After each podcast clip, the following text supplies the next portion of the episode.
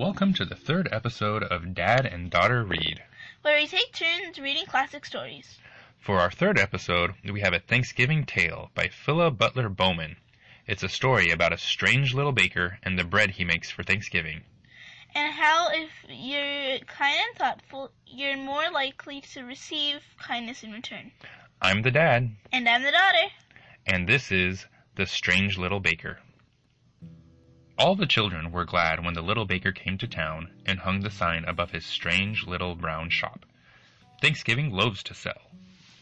Each child ran to tell the news to another child, until soon the streets echoed with the sound of many running feet, and the clear November air was full of the sound of happy laughter, as a crowd of little children thronged as near as they dared to the little baker's shop, while the boldest crept so close that they could feel the heat from the big brick oven and see the gleaming rows of bakery pans.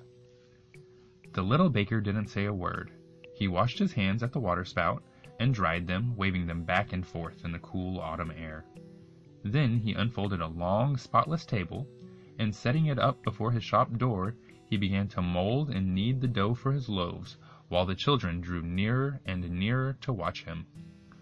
He made big, long loaves and tiny, round loaves, loaves filled with jelly, square loaves with strange markings on them, fat loaves and flat loaves and loaves in shapes such as the children had never seen before, and always, as he made them, he sang a soft tune to these words Buy my loaves of brown and white, made for the child's delight. Who forgets another's need, eats unthankful and in greed. But the child who breaks his bread with another, love has fed. By and by, the children began to whisper to each other, I shall buy that very biggest loaf. said the biggest boy. Mother lets me buy what I wish. I shall eat it alone, which is fair if I pay for it. Oh, said the tiniest little girl. that would be greedy. You could never eat so big of a so big a loaf alone. If I pay for it, it is mine, said the biggest boy boastfully. and one doesn't need to share what is his own unless he wants to. Oh, said the tiniest little girl, but she said it more softly this time, and she drew away from the biggest boy and looked at him with eyes that had grown big and round. I have a penny, She said to the little lame boy. and you and I can have one of those wee loaves together. They have jelly in, in them, so we won't mind the loaf being so small.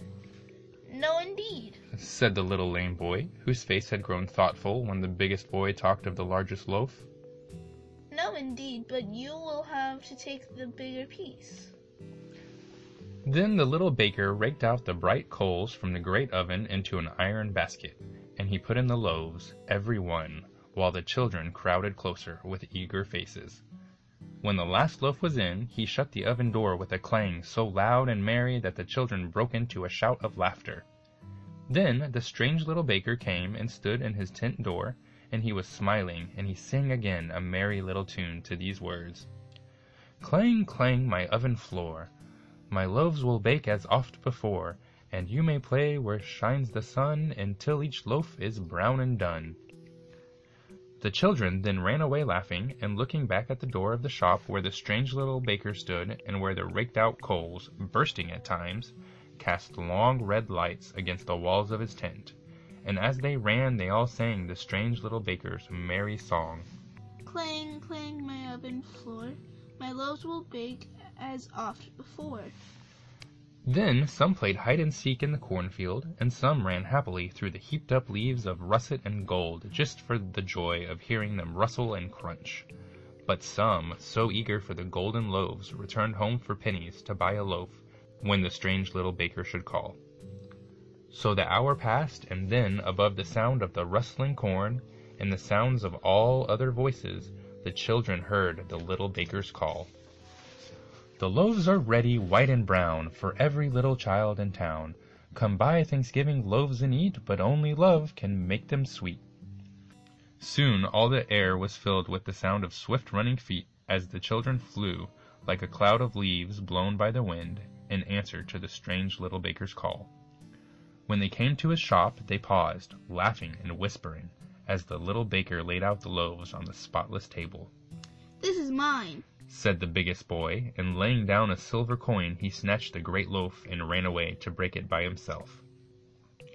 Then came the impatient boy, crying, Give me my loaf. This is mine. Give it to me now. Don't you see my coin is silver? Don't keep me waiting. The little baker never said a word. He didn't smile, he didn't frown, and he didn't hurry. He gave the impatient boy his loaf and watched him as he, too, hurried away to eat his loaf alone. Then came others, crowding and pushing with their money, the strongest and rudest gaining first place, and snatching each a loaf they ran off to eat them without a word of thanks, while some very little children looked on thoughtfully, not able even to gain a place in line. All this time the strange little baker kept steadily on, laying out the beautiful loaves on the spotless table. A gentle lad came when the crowd grew less, and, giving all the pennies he had, he bought loaves for all the little ones, so that eventually no one was without a loaf. The tiniest little girl went away hand in hand with a little lame boy to share her wee loaf, and both were smiling. And whoever broke one of those smallest loaves found it larger than it had seemed at first. But now the biggest boy was beginning to frown. This loaf is sour, he said angrily. But is it not your own loaf? said the baker.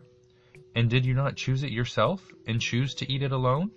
Do not complain of the loaf, since it is the one that you chose. Then those who had snatched the loaves ungratefully and hurried away without waiting for a word of thanks came back. We came for good bread, They cried. but these loaves are sodden and heavy. The boy over there with all those children, his bread is light. Give us the light and sweet bread too. But the baker smiled a strange smile. You chose in haste, he said, as those who have no thought in sharing might choose. I cannot change your loaves. I cannot choose for you. Did you, when you were buying, forget that mine are Thanksgiving loaves? I shall come again. Then you can buy more wisely. These children then went away thoughtfully. But the very little children and the gentle lad sat eating their bread with joyous laughter, and each tiny loaf was broken into many pieces as they shared with each other, and to them the bread was as fine as cake and as sweet as honey. Then the strange little baker brought cold water and put out his fire. He folded his spotless table, and took down the tent of his little brown shop, and packed all into his wagon, and drove away, singing a soft tune. Soft winds rustled the corn and swept the boughs together with a musical chuckling. And where the brown leaves were piled thickest, making a little mound, sat the tiniest little girl and the little lame boy, eating their sweet jelly loaf happily together. Thanks for listening to Dad And Daughter Read. You may have noticed that our theme music has changed. It's now by Komiku, courtesy of the Free Music Archive. You can find more stories like this one by visiting Gutenberg.org or your local library. If you enjoyed our story time today, then we'd love to hear from you. You can leave us a review on iTunes. Or say hi over on Twitter at Read On Podcast. We'll have a brand new story soon. Until then, find yourself a good story And read on.